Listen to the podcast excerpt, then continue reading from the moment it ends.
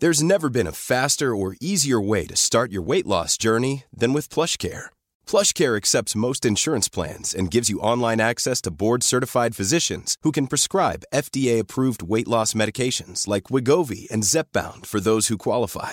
Take charge of your health and speak with a board-certified physician about a weight loss plan that's right for you. Get started today at plushcare.com slash weight loss. That's plushcare.com slash weight loss. plushcare.com slash weight loss.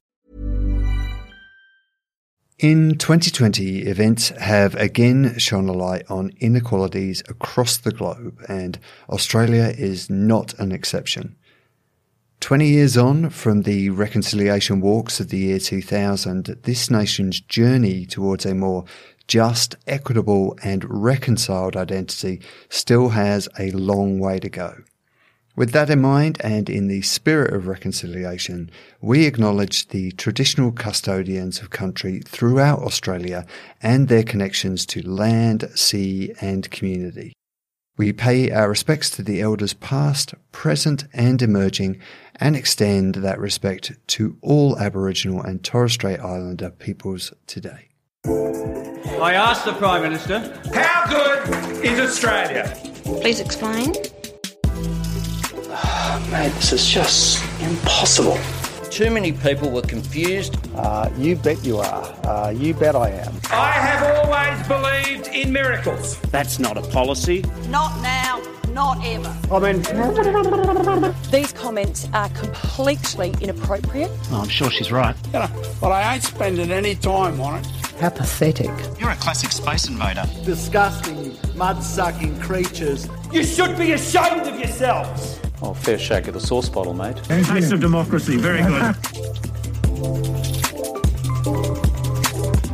Hello and welcome to Democracy Sausage, brought to you from the lush and now almost spring-like surrounds of Crawford School of Public Policy. And it's brought to you in partnership with our friends at the Australian Studies Institute and, of course, the School of Politics and International Relations here at the Australian National University. I'm Martin Pierce and I'm here to keep an eye on the Democracy Sausage hot plate and ensure that your bangers aren't burned and your chops aren't charcoaled while Mark Kenny takes a well-deserved break. And honestly, that sounds like more responsibility than I'm probably capable of, especially as today's sausage sizzle is a special occasion. It is episode number 100. Hang on, my script here tells me to wait for whoops of excitement from the panelists when I make that announcement. So let's have another crack, shall we, panelists? I haven't queued you up yet. Oh, All right, let's, let's try it. To, That's right, panelists. It's episode number 100. Though I have a bone to pick with you, Martin. It's it's been never last. Yeah. 100 episodes, and I've yet to receive a sausage. I mean, the, the, no actual sausages are Yes. harmed in the making of the show. even a vegan one or a piece of cheese, anything. But you do get nice tea. I do get nice tea. That's true. That's true. Are you enjoying today's tea? I am enjoying today's tea. What is today's tea called? It's, it's a black tea. It's a it's called London Singapore. It's a black tea with some kind of exotic peppers in it and possibly strawberry. I don't know. Echoes of Empire. I love it. So uh, we are celebrating today with a feast of terrific experts, and I hope that doesn't sound like I'm planning on eating you all. Um, so let's introduce them all before I start to get too hungry and they start looking at me nervously. Uh, returning to the hot plate today is Professor Frank Bongiorno. He's the head of the ANU School of History and he's an expert on Australian political, cultural, and labour history. How are you, Frank? I'm well, thanks, Martin. We also have Jacinta Carroll with us here. She is a senior research fellow for the Counterterrorism and Social Cohesion Project at the National Security College here at the ANU. Hello, Jacinta. Hello, Martin. Hello, everyone else, and loving the commemorative golden sausages for the 100th episode. and with us, as always, is the excellent Dr. Marija Taflaga. She is the director of the Australian Politics Studies Centre. Hello, Marija. How are you? Hi. Could, could we get could we get like little badges or something? Or uh, some some kind of commemorative plate. Yeah, I think so. Yeah, or, pl- or a yes. spoon, maybe. You know that collection. yes. Have people have those collections of spoons? That's right. I could start one. Yes. a democracy sausage spoon. It is. Maybe a t shirt with an extra splash of sauce on Exactly. Exactly. Fair shake. But wait, there's more because we also have a very special guest coming to you live from somewhere within state boundaries where even at 11 a.m. as we record this, he's probably sipping a margarita in the jacuzzi while lounging around in a, in a Hawaiian shirt. Hello, Professor Mark Kenny. Hello, Martin. It's great to be here on the 100th episode of this, uh, this podcast, uh, which, uh, we've been, you know, doing uh, pretty much ever since uh, the lead up to the 2019 election, and uh, it's amazing that we've got to 100. How does it feel to be a guest on your own podcast? Uh, it feels slightly surreal, actually. It's um, it's, uh, but it's quite fun. I'm very much enjoying. I, I look, I, I, I, noted that you said it was uh, lovely spring weather there in the capital, but up in the northern northeast corner of New South Wales, where I am, not far away from Byron Bay, I can tell you the weather is absolutely superb. I'd like to interrupt you now, Mark. I'm, I'm sick of hearing how nice things are over there. yeah, well, I mean, I've got to I've got to say it while I can because. Um, even the simple business of moving around this country has become highly problematic and for many people just impossible. And of course, we know as ACT residents that even though there hasn't been a single active case of COVID in more than seven weeks in the ACT, the Queensland government, in its wisdom, decided to declare the entire state of New South Wales and the ACT because it is within that uh, that overall boundary, uh, um, effectively COVID hotspot, and uh, so we couldn't even go to uh, to Queensland, even from the ACT, or indeed to South Australia. It's uh, very bizarre state of affairs that we all find ourselves in. Are you suggesting they did that specifically to keep you within state borders, Mark? Uh, I think it, I, I, did take it pretty personally, I got to say. Now, before we get into the meat of today's episode, obviously this is episode number 100. Mark, do you have a favourite guest that you've had on the podcast? Presumably it's someone sat around the table right now. Yeah, that's right. It's uh, it's either Marija Taflaga, Jacinta Carroll, or Frank Bongiorno, uh, or indeed Martin Pierce. I'm here every week. That's my top four right there. well, look, 100 episodes in, and uh, it, I think it's fair to say the series has come a, a very long way since we started. In fact, as a little treat, we've dug deep into the archives and uh, we pulled out a little recording from episode one to show just how far we've come. Let's have a quick listen to that now.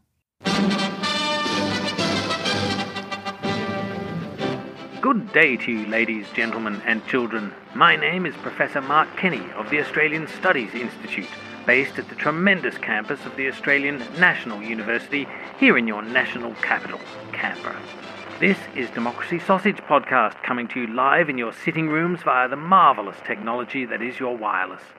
The year is 1950, and the Prime Minister is Sir Robert Menzies. That's right, ladies and gentlemen, Bob is back. No doubt King George is happy that Menzies is British to his bootstraps. Now, in the modern era, politics in the Commonwealth is full of cut and thrust. Information travels devilishly quickly, mostly through the device to which you are listening right now. And there's more jiggery pokery than I can shake my left boot at. In this fast moving world, news and commentary is fleeting, often swept up and forgotten by the next news bulletin. But here in the capital, to help you cut through the noise today is a capital collection of scholars. Wonderful. Well, that was fun to listen to. Was any, anyone around the table here for episode one back in 1950? No, I think I came in in episode four. yeah, I said it was. Uh, we started in in uh, the election campaign of 2019, but I now might think it it was 20 in 1919. Perhaps it uh, seems like a long time ago. Who was that buffoon? no one knows. I'll stop talking like this now. anyway, on to serious matters. By way of introduction, what have we learned from the last week? Well, this week, parliamentarians may have returned to Canberra, but many political watchers have been casting their eyes further afield, particularly in China's general direction. First to the table to dine on this week's political controversy, as well as Australian beef and wine, two products that have been a source of tension between the two countries, was the deputy head of China's embassy in Australia, Wang Xining. He told the audience at the National Press Club that it was shocking to hear Australia call for a coronavirus crisis investigation when China wasn't first consulted. Next to take a seat was Prime Minister Scott Morrison announcing the government was pursuing powers to stop state and territory governments, as well as universities, entering into agreements with foreign governments that it considered detrimental to foreign policy. He was probably looking at the seat saved for Victorian Premier Daniel Andrews while saying it as the Victorian state government's decision to sign up to China's Belt and Road Initiative could be one such agreement in the government's sights. But foreign policy was far from the only thing on the government's menu this week. The aged care crisis continued to take a toll. Over 400 Australian aged care residents have now lost their lives in the COVID-19 pandemic, the vast majority of whom have been in Victoria.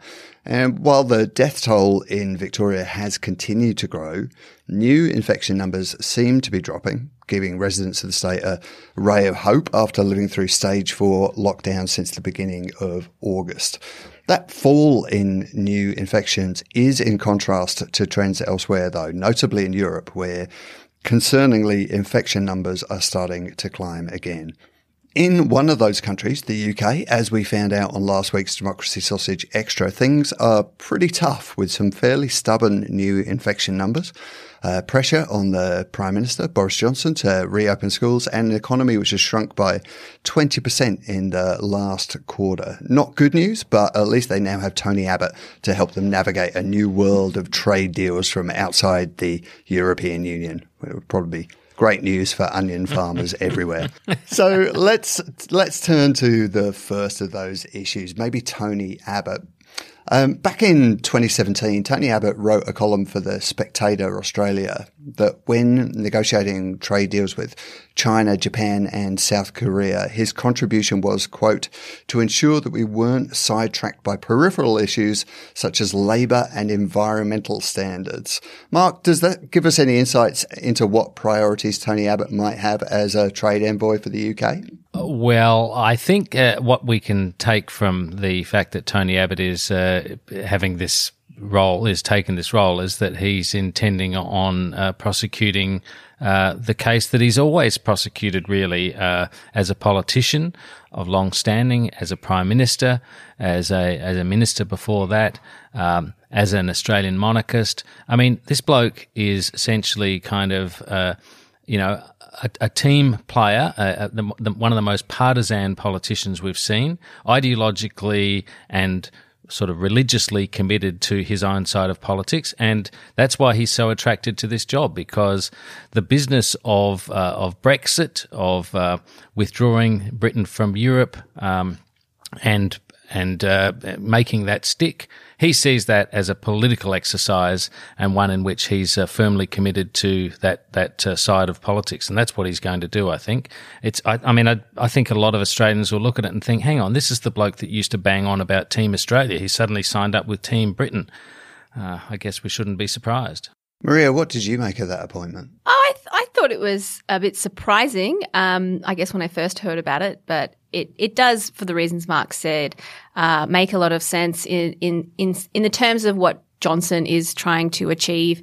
Um, repositioning Britain in, in a new kind of global market. One of the things that I heard an awful lot uh, from from conservative leaning voters in particular when I was in the UK was this sort of uh, return to the Commonwealth um, and return to Commonwealth markets, um, which was always kind of um, sort of surreal to hear, given that um, Britain abandoned us in the in the mid '60s, and uh, we've diversified our markets um, since then. And I'm not. I'm not. I, would be interested to see the structure of a, a, an agreement between Australia and the UK, given that one of the primary things that I think Australians would want out of such a deal would be freedom of movement and work rights, and that's kind of exactly what Brexit turned on.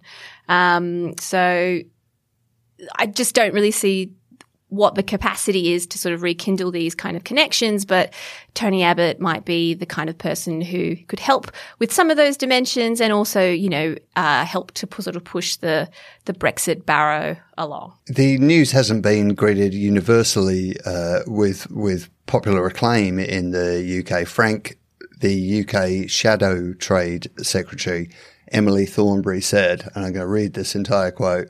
I just find this appointment absolutely staggering. On a personal level, I am disgusted that Boris Johnson thinks this offensive, leering, cantankerous, climate change denying, Trump worshipping misogynist is the right person to represent our country overseas. What do you make of that? Nobody's perfect, I guess. That's brutal. I mean, there's been some pretty ripe commentary from, you know, Marina Hyde, uh, Nick Cohen, uh, The Guardian. Um, yeah, it hasn't been t- terribly well received. Uh, it, I'd go a bit further than Marija. Um, I wasn't surprised. I was flabbergasted. I mean, the idea of a former Australian Prime Minister taking on a role, effectively representing another country, uh, quite possibly against the interests of your own, I find extraordinary. I mean, this isn't 1920 when, you know, George Reid, a former prime minister, could go into the British House of Commons, or, you know, uh, um, you know, Stanley Melbourne Bruce going into the House of Lords. I mean, um, Australia ceased to be British in any meaningful sense uh, several decades ago uh, for the reasons that Marija was just talking about. I mean, a British reorientation to Europe, an Australian reorientation to Asia. Um, so it strikes me as a remarkable kind of nostalgic politics. Although, as Mark says, I mean, it does tell us something again that we, I suppose, already knew about Abbott. I mean, this is a man who tried to reintroduce knighthoods and and then offered one of the early ones to Prince Philip. Um, so in that sense, it, it you know kind of adds up. But in every other sense, I find it one of the most bizarre post prime ministerial careers imaginable. Uh, John Gorton advertised whiskey uh, after he ceased to be prime minister, but um, this strikes me as uh, at another level again. Yeah. Mark, do you think it tells us anything about the UK government's attitude towards climate change? Now, I know that Tony Abbott is going there to do a trade role, but the next UN climate conference is due to take place in Glasgow next year. And Tony Abbott, of course, has previously said that climate change is probably doing good. He's compared policies to tackle it to primitive people once killing goats to appease the volcano god- gods. Does this appointment tell us anything about those attitudes in the UK government to tackling climate change? Of course, these are all very sensible observations that uh, Tony Abbott made. I, I, think. I, th- I, I think these uh, these strange things that he said uh, that you just quoted, uh, he actually made those comments in Britain, if my memory serves correctly, um, which is uh, you know part of the way he has been behaving really since uh, losing the prime ministership. He he made multiple trips to the UK and uh, and found a willing audience of uh, conservatives on uh, within the Conservative Party, and particularly the sort of pro Brexit hardliners. And he started playing to them. And I think Tony Abbott, uh, as we know, the former pugilist, he's always up for the political fight. And this was a juicy political fight that he could uh, go and join. Uh, much harder to be doing so in Australia while there's a government of his own party there, and it's not run by Malcolm Turnbull. So that fight's already been been kind of uh, run and won on his part.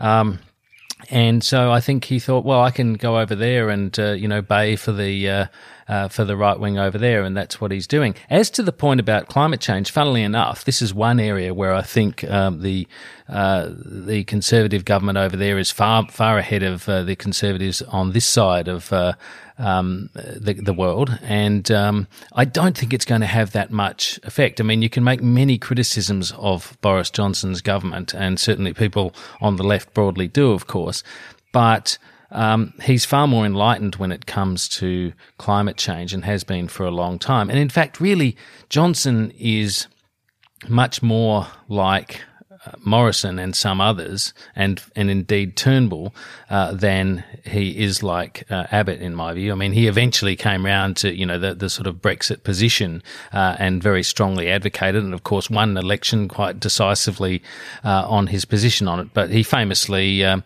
at the time of the the referendum. Um, uh, you know, had an editorial, had supposedly written out two different op eds or editorials, um, uh, one in favour and one against, and didn't know which one to file until the very last minute. He, you know, he's he's not not he wasn't particularly ideological on the question uh, on climate change. As I say, I think he's a bit more enlightened. Britain's been uh, much more uh, aggressively pursuing, um, you know, transfer transformation of its energy sector and other aspects of its economy. And if Tony Abbott has any influence on their position on climate change that would be a very deleterious uh, situation for the UK and indeed for the world. Oh well, yes. I mean, um, if I could perhaps take up the the point Marija made about the, the kind of Brexiteer nostalgia about Commonwealth, which I think is really interesting. Um, and it's a point that I know my historical colleague Stuart uh, Ward, who who you know is Australian, works in in Denmark, has made, and you know it's that many Brexiteers really didn't expect to win, and that's certainly true of Johnson. And so when they did win, they were kind of left with this vacuum. What happens next? How do we define Britain's role in in in the world? Uh, you know, given that this unexpected departure from the EU is now on the cards, and the whole global Britain thing was kind of what they came up with.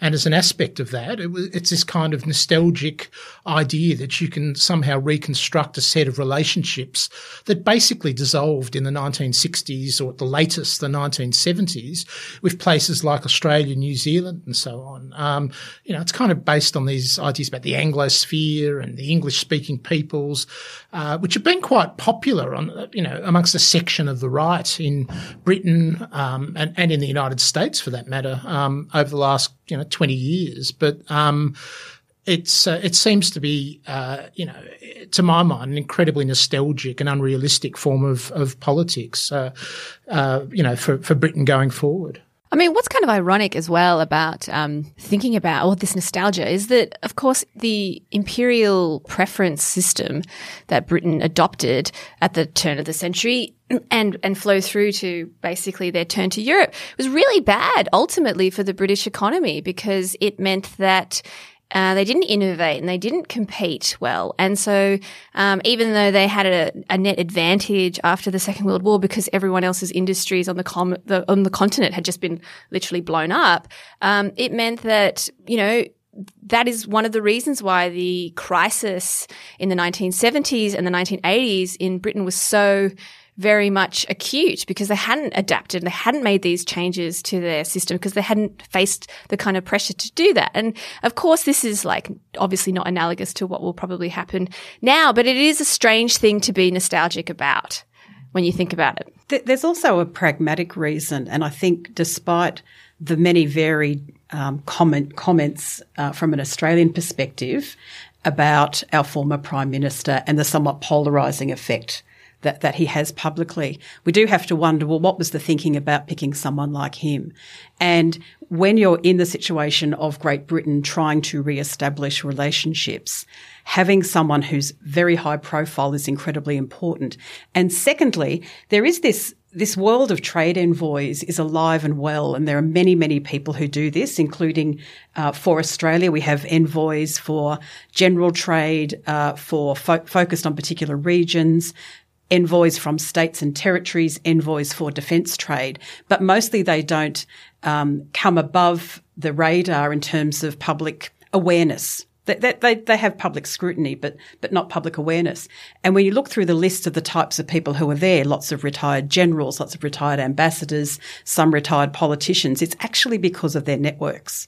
So if you have a very high profile former prime minister who did lead a government that was a mem- that was of a country that is a member of the Commonwealth and Great Britain is looking to re-establish know, using nostalgia, but there's some really pragmatic reasons why.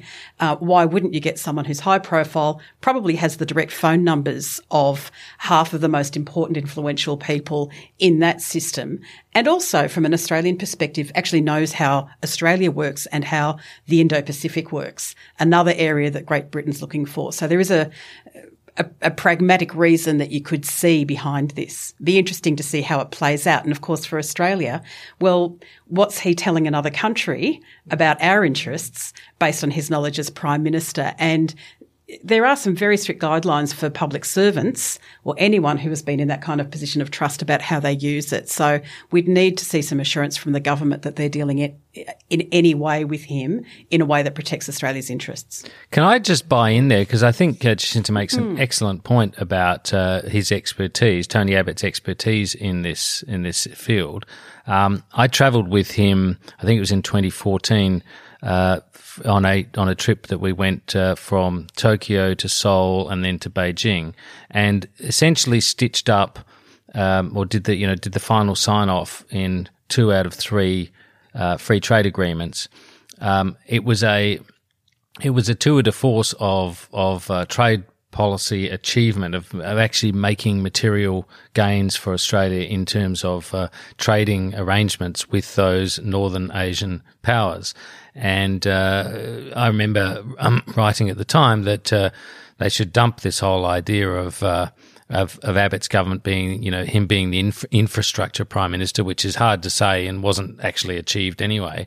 And they should have, you know, tried, excuse me, tried to sell the idea of him as the, the trade prime minister because he clearly had put runs on the board where other prime ministers hadn't. And uh, Jacinta's point about Abbott's contacts is correct, and also his he has that certain kind of um, we, we, see it now, of course, in, in the figure of Donald Trump. Uh, and this is sort of, you know, one of the few things on the plus side of Trump's ledger.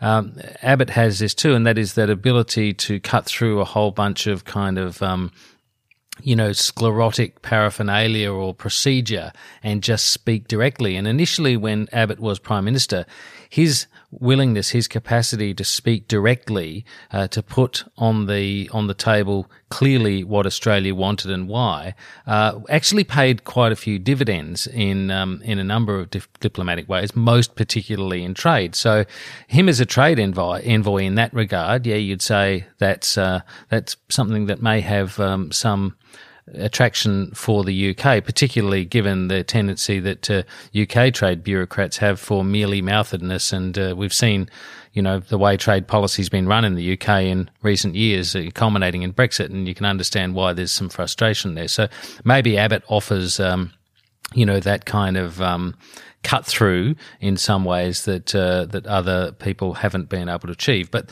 just finally, one point: the, that the other issue that Jacinta raised about, um, I guess, what you'd call corporate knowledge and how that is used. We've seen Australian politicians very fast and loose uh, in their uh, taking up of positions after they've been ministers um, and using information or at least being custodians of information that makes them very attractive to subsequent employers, information that technically the Australian people own and own the right to uh, the the continued security of. Uh, and that is a genuine question about what Tony Abbott knows and how he would use that in this role operating for, for a foreign government. That's really the central issue, isn't it? I mean, mm. a former Australian Prime Minister going off to work for a foreign government in negotiations that could well involve damage to Australia's trade prospects. I mean, it's unheard of in generations. I, I can't think of any anything comparable in the Australian case.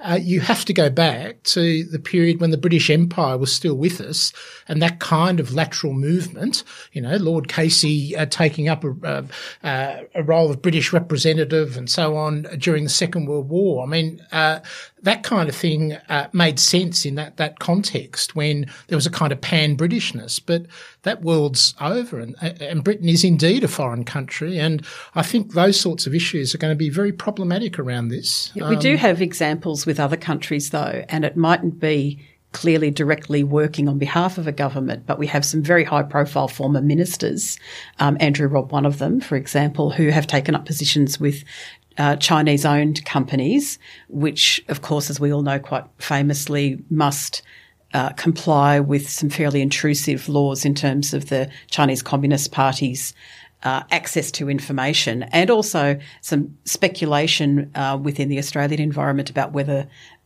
these former ministers and other senior people were acting in Australia's interest for a, a country that we're not in the best of relations with at the moment.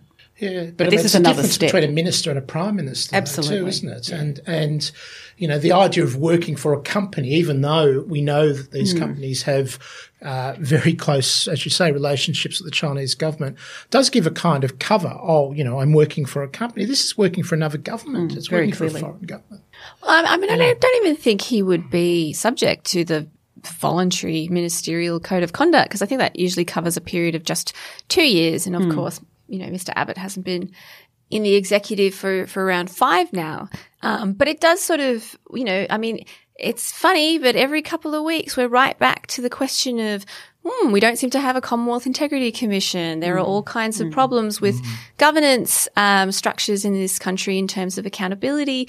And ultimately, uh, the people who are most likely to benefit from these scenarios are actually in charge of the rules and they're not very interested in changing them to sort of bring in transparency and shine a light on their own activities. And we ultimately have to rely on the assurances of former ministers and um, you know the findings of uh, you know bureauc- bureaucracies that are not actually equipped to investigate these matters fully. Hmm. Lots of nodding of heads at the discussion there of a Commonwealth Integrity Commission, but I do want to take a break in a second. And before we go to that, I just want to turn to matters closer to home, which was, of course, these two things that happened in Australia-China relations last week. You know, first of all, the, pl- the press club address from the from China's deputy chief of mission, where he talked about the shocking news of a proposal coming from Australia for a coronavirus uh, in, investigation.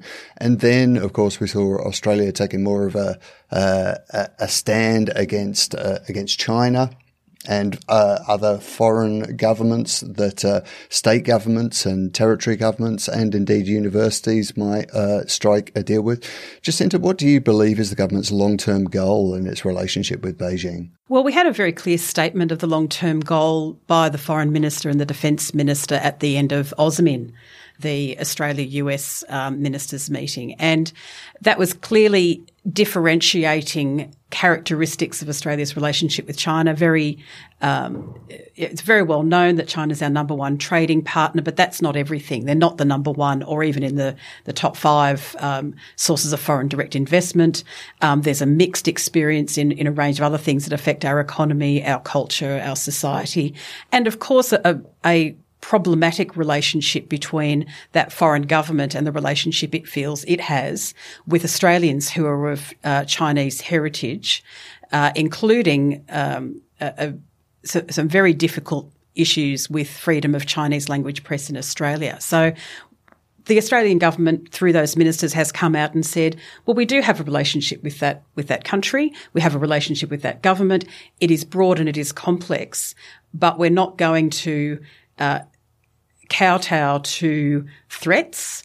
Um, we're also not going to agree with assumptions that that government makes about Australia's motivations. And probably the biggest trump card that we have in that, excusing the pun, is that we have, uh, we are a democracy. We're a very strong, vibrant democracy. We have transparency in, um, in principle. And if not, um, it will, we have accountability. So these things will always come out and, and there will, there's always, um, a form of responsible government. It's very problematic because China is the, you know, the bull in the China shop, so to speak, uh, in our region. And it's not just Australia that the Chinese government is attacking. If you take a, a quick look around the world, anywhere where there are um, significant Chinese economic interests, and there's a high correlation with um, strong civil society, strong democracies, and free press. In any of these countries, there's a stoush that the Chinese Communist Party is having with those with those countries. Um, look, this isn't what China planned. I think that the pressure from coronavirus has caused a bit of a strategic miscalculation on the part of China. It was quite comfortably playing off bilateral relations with each other.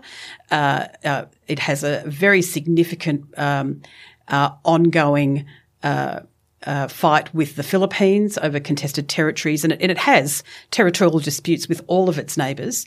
Um, it's almost gone to war with India over a land border a few times in the past year, and we've actually seen the closest we've come to that erupting. Conflict that, that usually everyone would be able to paper over or calm down. And these security things that usually occur in a space that only academics and interested commentators look at is now diving squarely into the day to day life of Australians and others. So, um, we do see that there's this weird pressure being put very much out of Beijing to try and push a line that had been working on the power of the economy, uh, the destiny of of China and its rewriting of its own history around it. And it's all becoming a little bit rickety. And I think that the, the great example of that was this quite extraordinary, uh, uh, display we saw at the National Press Club last week with the Deputy Ambassador of the Chinese Embassy here in Canberra pushing a line that is um, that, that's just just quite extraordinary and really just wasn't believed by anyone who was listening to it. Marija, what do you make of the uh, relations between Australia and China? Do you see any any way out of what is what appears to be a kind of diplomatic deep freeze? I, I actually I have a, a, small comment and, and then a question really for Jacinta, as she seems to know a lot more about this than I do.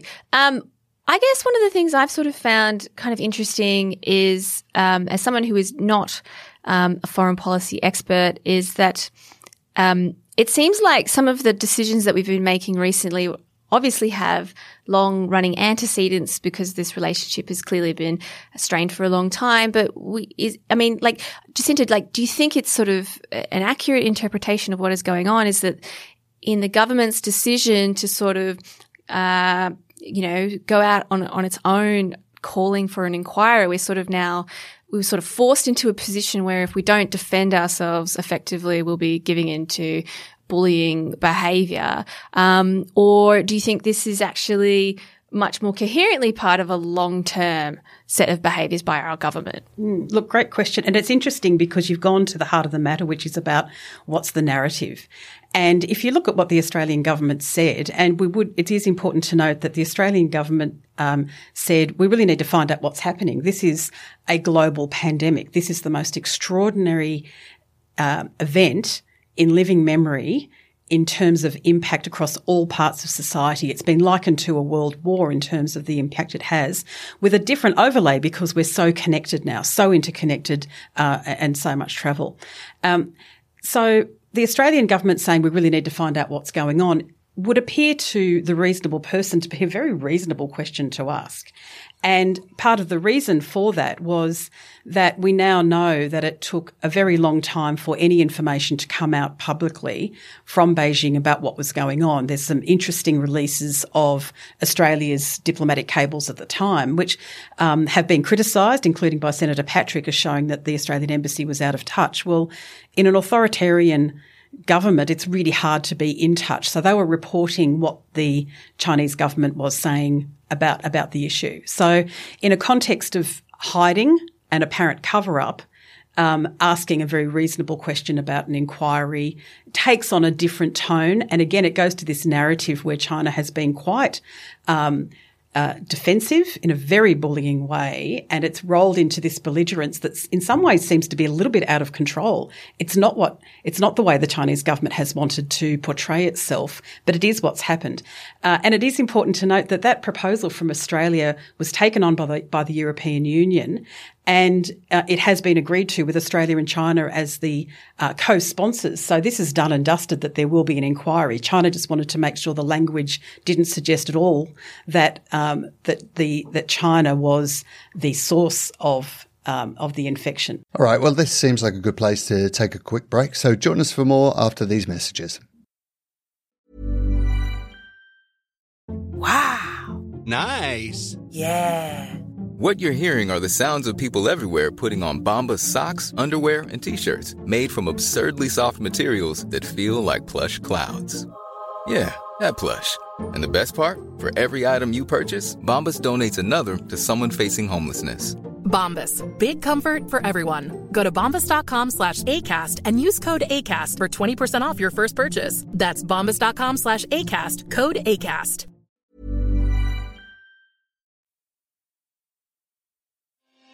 Hi, I'm Sharon Bessel. Policy Forum Pod is the podcast for those who want to dig a little deeper into the policy challenges facing Australia and its region.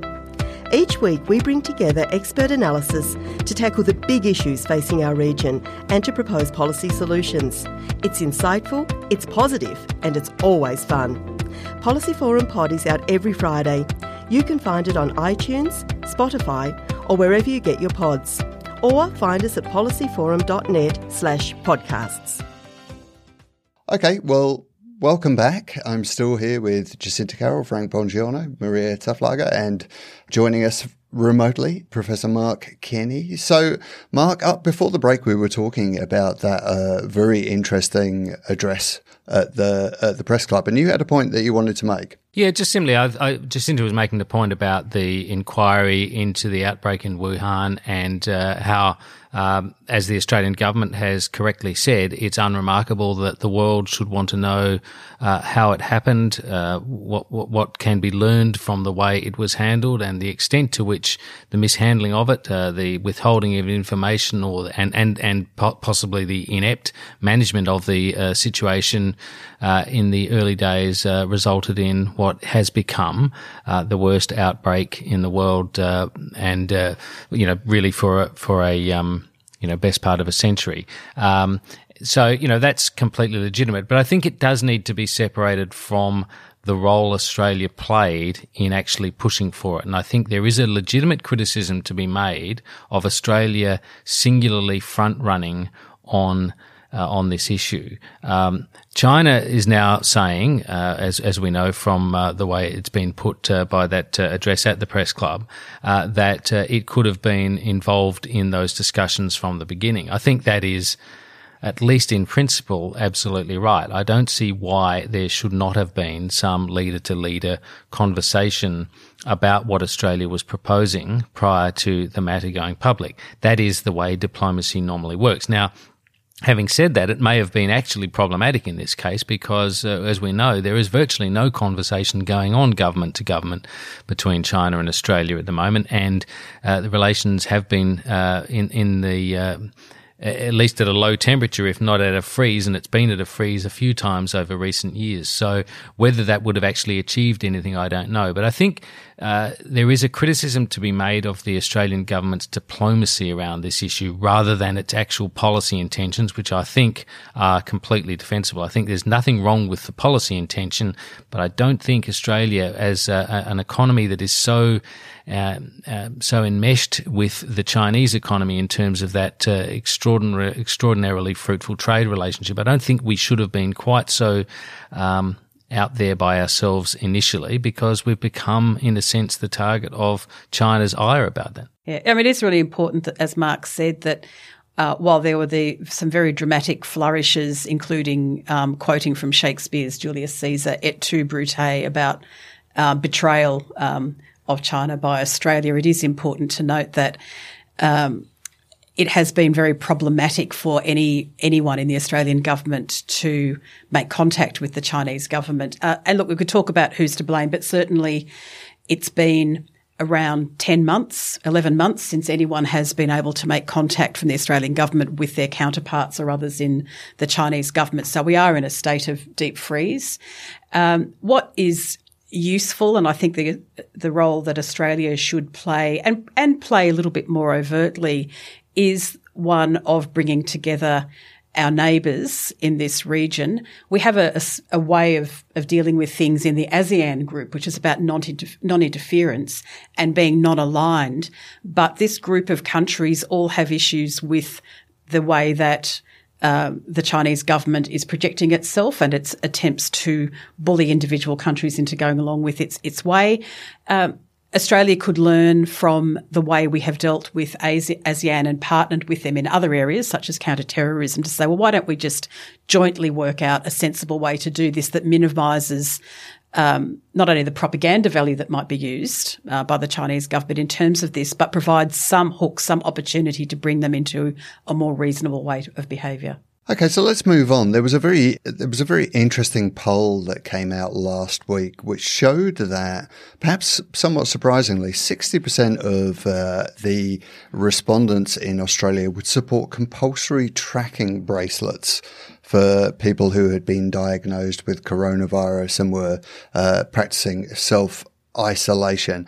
Mark, let me turn to you first. What do you think that says about uh, Australians' willingness to uh, give up sort of personal liberty when faced with something like a pa- pandemic, or indeed give up other people's personal liberty. Yeah, I think it's very disturbing, Martin, uh, when when you think about it, that uh, we are prepared to, in such numbers, uh, consider such extraordinarily denials of of freedoms and uh, you know the the kind of um, what you might call the accoutrements of uh, of authoritarianism. Um, we've long had reason to be concerned about how strongly, particularly newer entrants into our democratic process, that is younger voters, um, how strongly they are committed to uh, democratic norms and freedoms, and uh, whether they are convinced that democracy is the, the, the, you know the best system. That's been a concern for a while. But we've seen here, uh, I guess, two things happening that are, that that uh, give us cause for concern. One is that governments are taking, for reasons that virtually everyone um, accepts, governments are taking enormous amount of authority in order to manage this pandemic, clamping down on personal freedoms in all kinds of ways. But we also see a very strong level of support for that from voters. Uh, again, probably because people regard the common enemy, that being the virus, as the prime concern, uh, and presumably they, they, they regard these powers as both necessary and temporary. But the extent to which they are prepared to go and which this poll suggests, the extent to which they are prepared to see that authority exercised and the removal of personal freedoms and the placement of, uh, you know, tracking devices, for example, is very alarming. And I think that goes to, um, you know, a very concerning issue about trust and cohesion in society. We, we hear a lot said about political trust, trust in institutions, in politicians, in the media. But another important aspect of a properly functioning society is a degree of social trust. Uh, that is trust of fellow citizens. And this poll suggests that people are very worried about the idea of someone with uh, coronavirus just not behaving responsibly, and they're prepared to take extraordinary action to make sure that they do. Marija, what did you make of the results of that poll? Well, like everyone else, I was a bit alarmed, but I also kind of note that um, people uh, were less supportive. Um, of having to go to a dedicated facility. So, I mean, I think what is actually kind of what I would really like to know is, um, I guess a bit more about the sort of demographics of individuals sort of um, supporting or not supporting um, these kinds of measures, where they live, how old they are, what kind of threat perception they feel, how long they've been in lockdown, all of these kinds of things. I mean, I think on the surface level, these um, figures are alarming, but kind of looking at the actual figures themselves, you know, there is a bit of a a bit of some contradictory kind of information um, in these um, polls. Like, I, I think it's extraordinary that that more people would be happy to wear a bracelet or or or have other people wear a bracelet than forcing them to go somewhere else. I think that says something about how people kind of want to spend their time um, in lockdown. Um, but I I would also um, I guess sort of say that I think these figures are those from a, a population that is um, stressed and has actually not had any opportunity to discuss really on any level what wearing a tracking bracelet really means. I don't think people necessarily have a a coherent understanding of the total implications of this um, statement, particularly if they were asked a question first about having to like leave their family and go into hotel quarantine, which we've heard a lot about, which is pretty scary, right? Um, poorly managed security, terrible food, people being moved around all the time, that kind of stuff. So I, am a little less, um, I guess, concerned. Um, I would be very concerned if in two years' time people were still saying this then I would well, be. Can, can, I, can I jump in there, Marija? It, it's interesting, mm. isn't it? We all carry around a personal tracking device anyway, which is a mobile phone with GPS, and we know security agencies, for example, can track those phones to, uh, you know, a very high degree of granularity.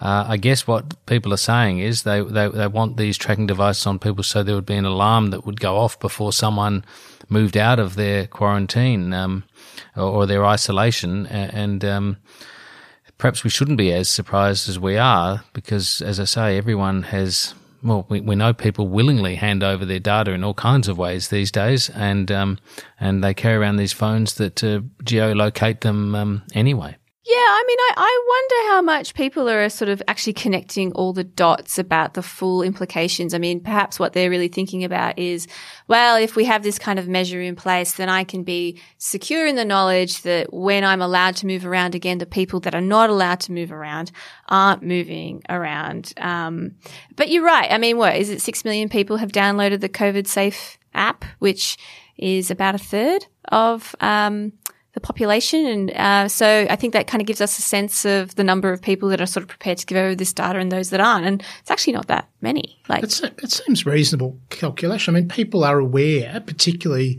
with the second wave in Victoria, that it, you know it, it takes a relatively small number of people to uh, break quarantine, um, and you have a disaster on your hands. And and so there is a kind of, I think, a reasonable, you know, a, a rational calculation about about that. And you know, this kind of debate recurs, doesn't it? How obedient are Australians? You know, there's this kind of anti-authoritarian. Uh, you know, sort of uh, culture that we're supposed to have, larrikinism and all the rest of it.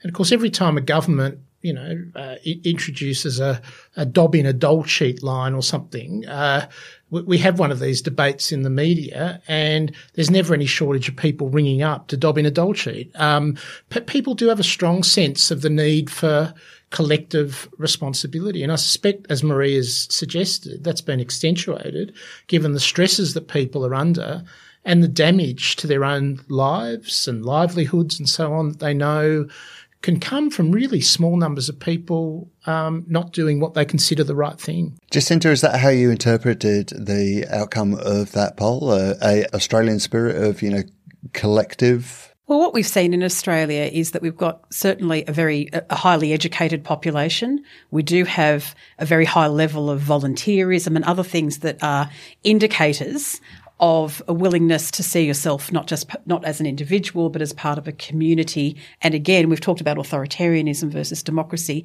being actively responsible for the direction that your your country goes and we've seen extraordinarily high levels of compliance that we see every day. We saw it as we were all coming into this room today um, about Australians understanding their responsibility to do something about this.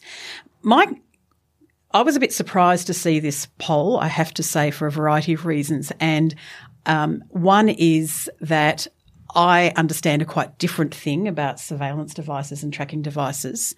And it led me to ponder, well, what's, what were people thinking of when they were answering this question? And that in a, in a principled way goes to educated and informed democracy. So what was it that we're talking about? And it could be that you you have in mind, well, I've got my COVID safe app so I've got a tracking device that is managed in an appropriate way that isn't invading my privacy, that is there if need be to, to track.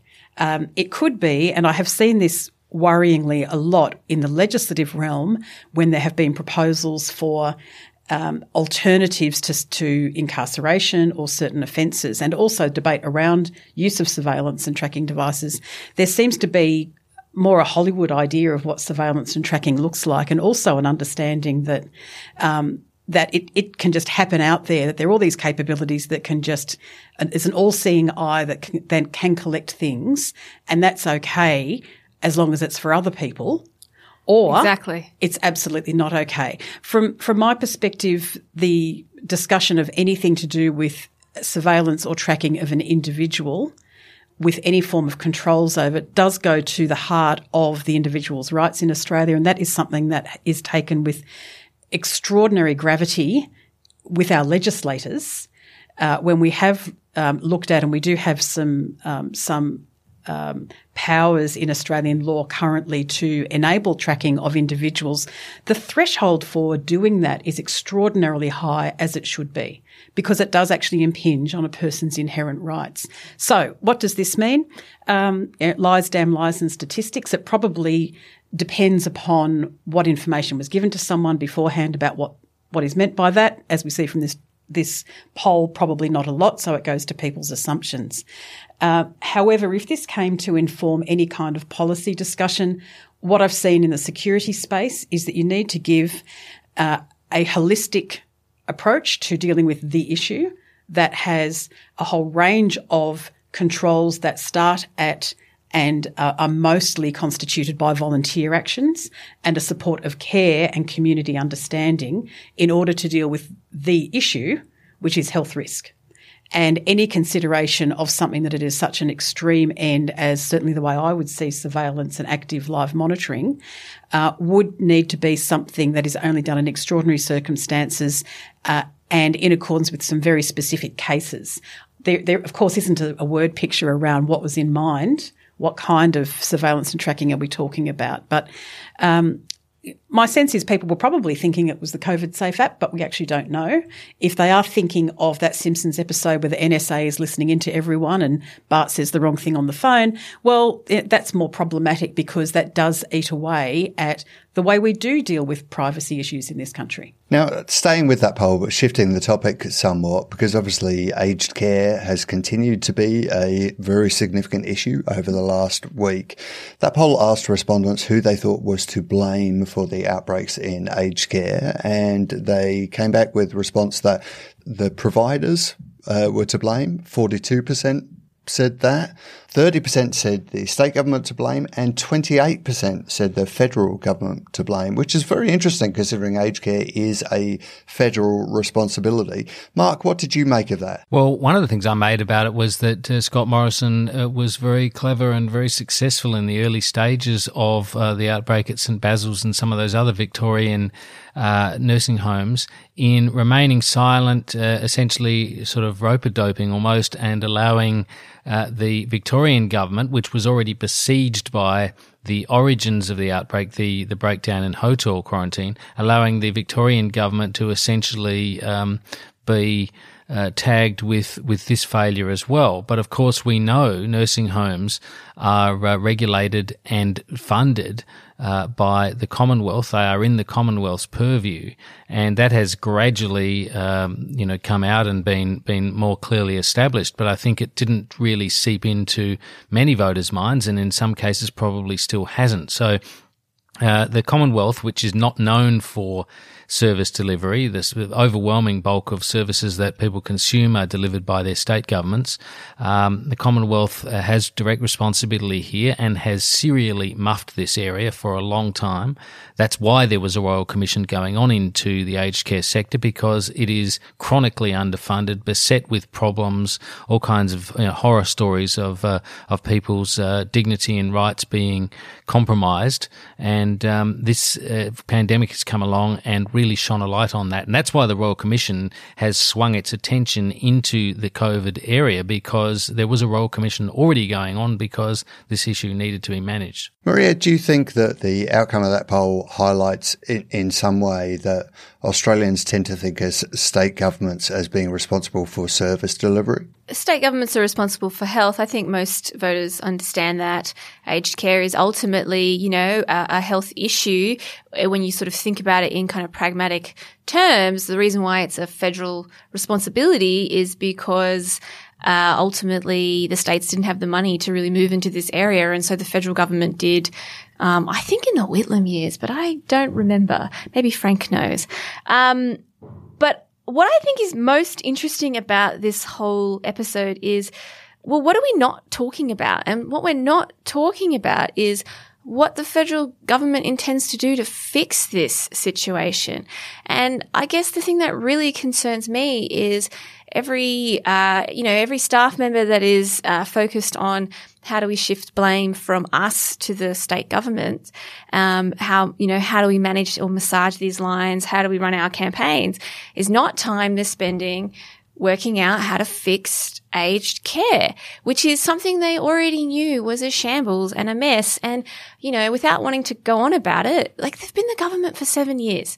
Um, and they were the government for, uh, 12 years before Labor was as well. So, you know, like, we have known that there are problems in the aged care system for for decades, and whilst they certainly have improved in the last two decades, um, we know that they haven't been adequate. And I think that is actually kind of getting lost in the kind of bigger picture of who's at fault. And, you know, perhaps this is overly cynical of me, but that's perhaps what the government is hoping for. Like a debate about who is responsible is better than what is the government going to do to fix it. We, we can't look at this without um, the overlay of politics, and unfortunately, it has reared its ugly head around aged care, and um, you can see this partisan politics play out in the way, unfortunately, the federal government deals with Victoria, and we can also see, uh, uh, interestingly, from New Zealand having an election pop up, and we have state elections. Northern Territory wasn't so affected, but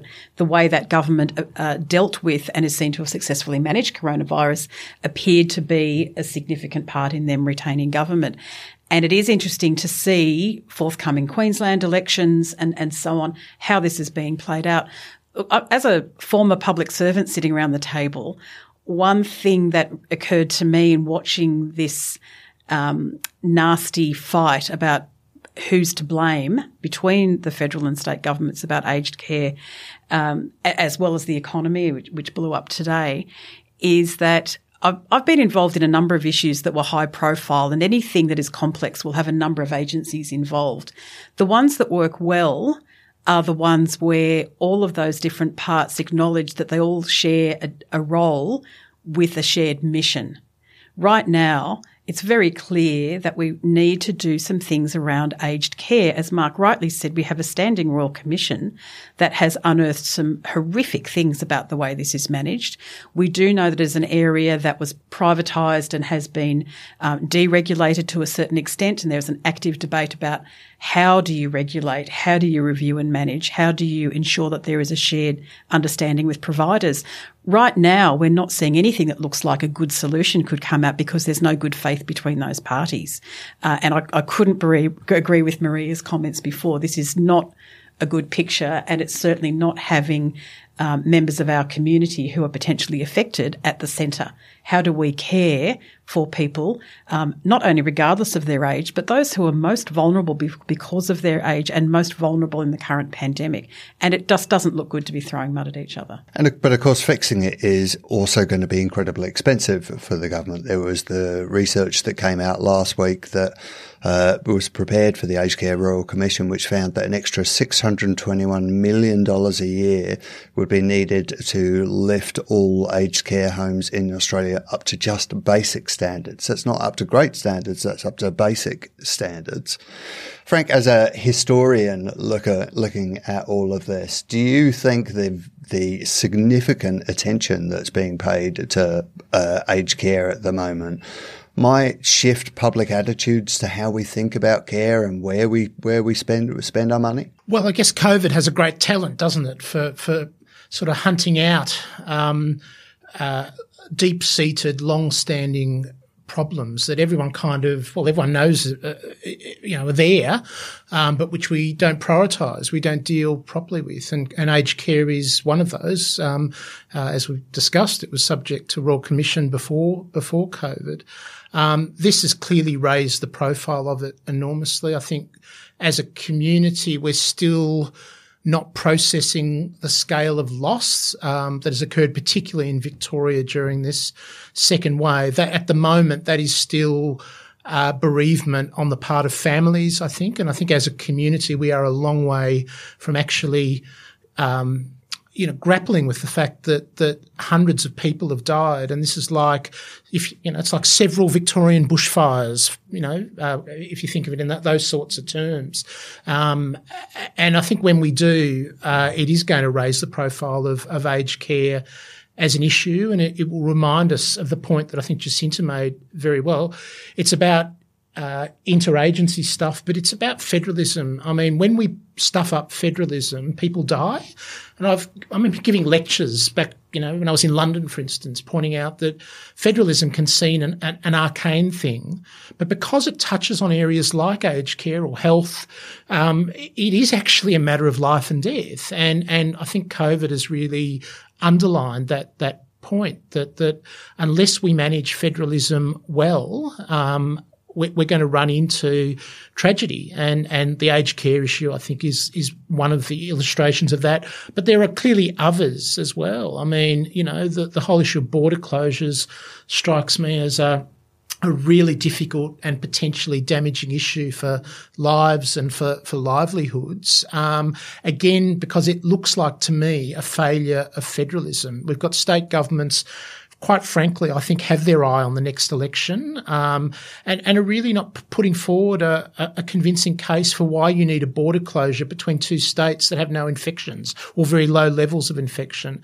And I can't see an easy way out of that this side of of a vaccine. Um, and and I don't really know um, what the solution is if you don't have a federal government that's actually willing to, to ride roughshod over, sta- over state governments that I think are being opportunistic in a number of cases. I mean, I think what is kind of interesting finally about aged care, right, is that well, one of the biggest demographics in society are, are, baby boomers, and the oldest of them are starting to push 70. And I imagine they're, they're either dealing with their parents who are in aged care or are starting to plan for themselves. And if you think that they're not going to transform aging and dying like they transformed everything else, well, you're, you're wrong. Martin did ask though about how much this is going to cost, which is a really important thing. And um, as Frank rightly said, a, a, crisis such as this has placed a great stressor on everything, and anything that's got cracks in it is is really you know, imploding. Um, as we look at this, one of the big issues with aged care, of course, is that we're looking at a, a privatised industry. And much in Australia um, since the reforms of Paul Keating have been on market capital and the market providing the answer. What we've seen, whether it's on um, ensuring that we can get enough PPE flown into Australia, um, whether we can guarantee some staple goods. And not only Australia, we're very well off in those regards, but many other countries are having these questions again. It really is throwing up the issue of what is the role of the state? What are the goods, the assets, the resources of the Australian people? Where do they go? Do they go to um, ASX top 100 listed com- companies or the New York Stock Exchange listed companies or multinational corporations? Or is there a different way of ensuring that that is for the Australian people? And as we deregulate and let the market work, how are we ensuring through our elected representatives that we're dipping into that at whatever level of government, local government as well, which has again been shown to be um, challenged through the bushfires as well as through COVID. Um, how do all of these areas work together in an effective way between the private sector and the public sector to provide the kind of country we, we want and the expectation of care we have for each other. All right, well, we are coming close to time, but before we close up, there is one other issue that I would like to touch on, particularly as we've got you here, Jacinta. A couple of weeks ago, we saw ASIO take to Twitter to announce their uh, their public presence on that particular platform. And their first tweet said, "Hi, internet, ASIO here. I spy a new Twitter account. We thought it would be fun if you followed us for a change." What's what's behind uh, spy agencies suddenly wanting to have a kind of public presence like this? Yeah, look, it's really interesting, and I would add that that one had a couple of cute emoticons of spies in trench coats and hats, and if you do want to follow ASIO on Twitter, you can't take at ASIO because that was taken some years ago by by a bright thinking young Australian. Um, but it, so it's ASIO Gov Australia. Look, this is this is not unexpected. Um, we've seen over the past few years, notably the heads of intelligence agencies coming out to give a series of first of speeches. So we had uh, Nick Warner, who was the head of Australian Secret Intelligence Service, ASIS, and is now the head of the overarching agency, the Office of, Na- of National Assessment, um, coming out and making a speech. His pre, his um, uh, the person who's come after him has done this as well. And of course, very notably, the current Director General Security, Mike Burgess, who previously was the head of the Australian Signals Directorate, had made a number of public statements when he came into that role. And look, Mike Burgess is very much the centre of this particular move from ASIO. We know that when he came into his role at ASD, um, having been in government, gone out to Telstra and come back, he said, I really want to be more open. We need to communicate with the Australian people about what we do. And this is what we've seen coming through all of these various heads speaking. Of course, Duncan Lewis, his predecessor at ASIO, of course, was very high profile, making public statements as well. Um, so there's a few things. Uh, at a principle level, this is about responsible government in action. We have a range of agencies that are very secretive. Uh, what they do is not known to the public generally in detail. Um, there are a, a, an array of oversight and review mechanisms to ensure that our politicians and statutory appointments are looking at what they do. But of course, you can't communicate too much when you're dealing with matters that might affect individuals' privacy and also some very significant and intrusive powers, which, which we've touched on a bit before in terms of surveillance. So that's great. Um, the leaders are out and talking more. Um, a few of them have got some social media handles. We have, I think it's about a year since Mike Burgess has been in ASIO, so that's a reasonable time to expect that this um, this tweet would come out. And um, you might notice ASIO's also launched a rebranding, so it can be seen in terms of marketing, and that's actually probably the most prosaic thing around it. Um, the highfalutin piece is they're out. These agencies, security agencies, are talking more. Intelligence agencies, but what are they saying? Uh, I had a bit of a look back over the almost two years that the Australian Signals Directorate has had an online presence, and it had a, a, a cute little um, tweet, a really funny tweet, and it created um, headlines at the time as well. Um, long time listener, first time caller, which was just great. Loved it. Uh, and it, it, attracted a lot of followers for ASDs. But what have we seen since then? I've counted up around 135 odd individual tweets since then uh, from ASD. More than 90% of those are recruiting. So if you mm. think it's marketing, it is it is recruiting. So it's being seen as a way to get um, the wider variety of capabilities, including diversity.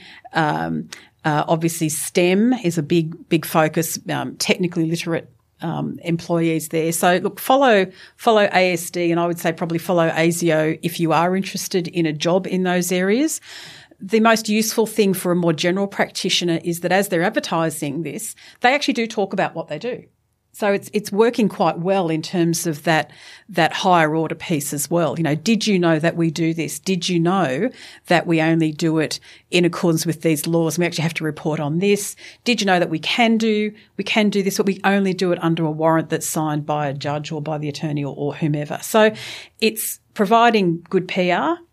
Um, is it being incredibly open? Is it engaging active debate? Um, not particularly, but hey, most other government agencies don't either. They've both um, uh, those agencies have sponsored official histories too um, mm. in in recent years, which is kind of an interesting um, innovation in terms of of PR and openness and all the rest of it, I guess. Yeah, it's fantastic. And gee, hasn't it informed the way we, sitting around this table who talk about these issues, have been able to talk about it?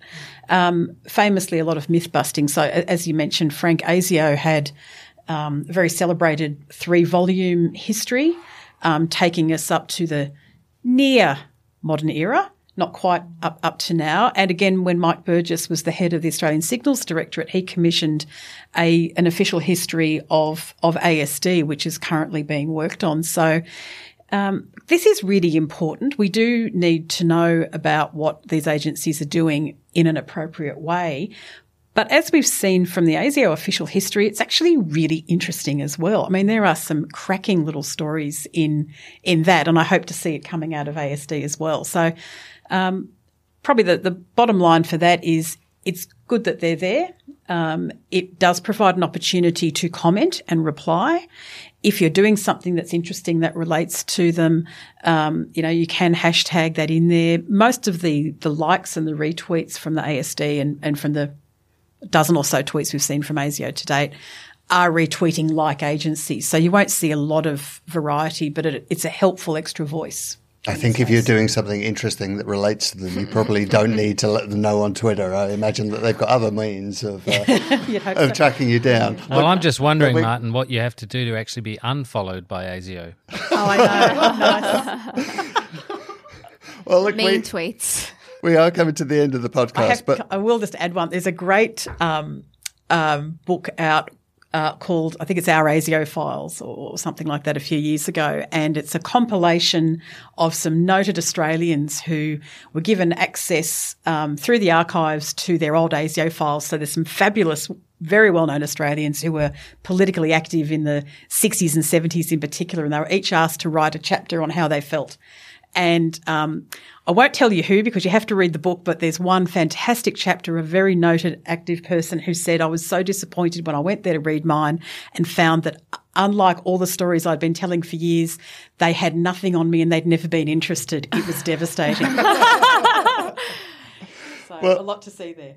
Well, on that note, let's let's finish it for today because that is the end of our 100th episode of Democracy Sausage. So thank you to you for listening, and thanks to our excellent panel, Frank Bongiorno, Marija Taflaga, Jacinta Carroll, and of course, Mark Kenny. Can I just take this moment, Martin, to uh, also, uh, because this is an auspicious occasion, the 100th podcast, just to thank our listeners. Many of them have uh, come back to us right through the journey uh, with uh, great ideas and suggestions, feedback, uh, sometimes criticism, legitimate even.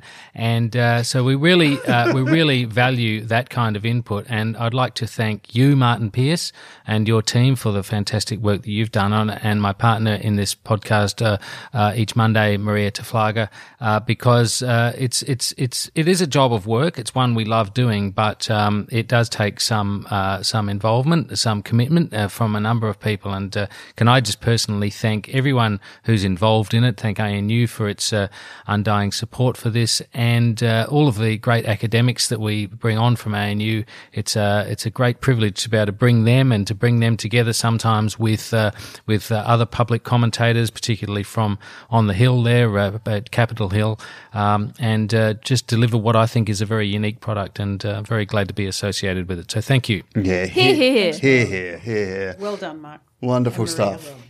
All right, so uh, don't forget you can contact the team here or at uh, Democracy Sausage on Twitter as Apps Policy Forum. That's APPS Policy Forum, or you can join the Pod Squad on Facebook at Policy Forum Pod. And if you are enjoying Democracy Sausage, don't forget to hit subscribe and maybe even leave us a rating. Uh, I'll be back with the Democracy Sausage Extra later this week, but until then, cheerio for now.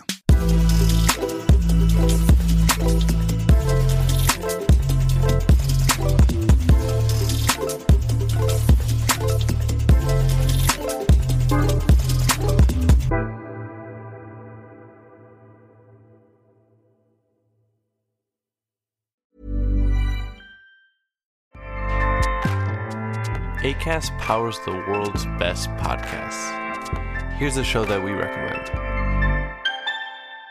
The Real Housewives is a guilty pleasure for most, but if you're looking to not feel guilty about that pleasure, tune in to Everything Iconic with me, Danny Pellegrino, where I break down all the messy moments and behind the scenes antics of Bravo's popular franchise. And on Everything Iconic, I also interview celebrity guests like Kelly Ripa, Keke Palmer, Drew Barrymore, Cameron Diaz, and more about their guilty pleasures, their past work, and so much more.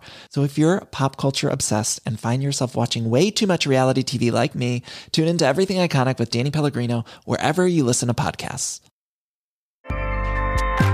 ACAST helps creators launch, grow, and monetize their podcasts everywhere. ACAST.com.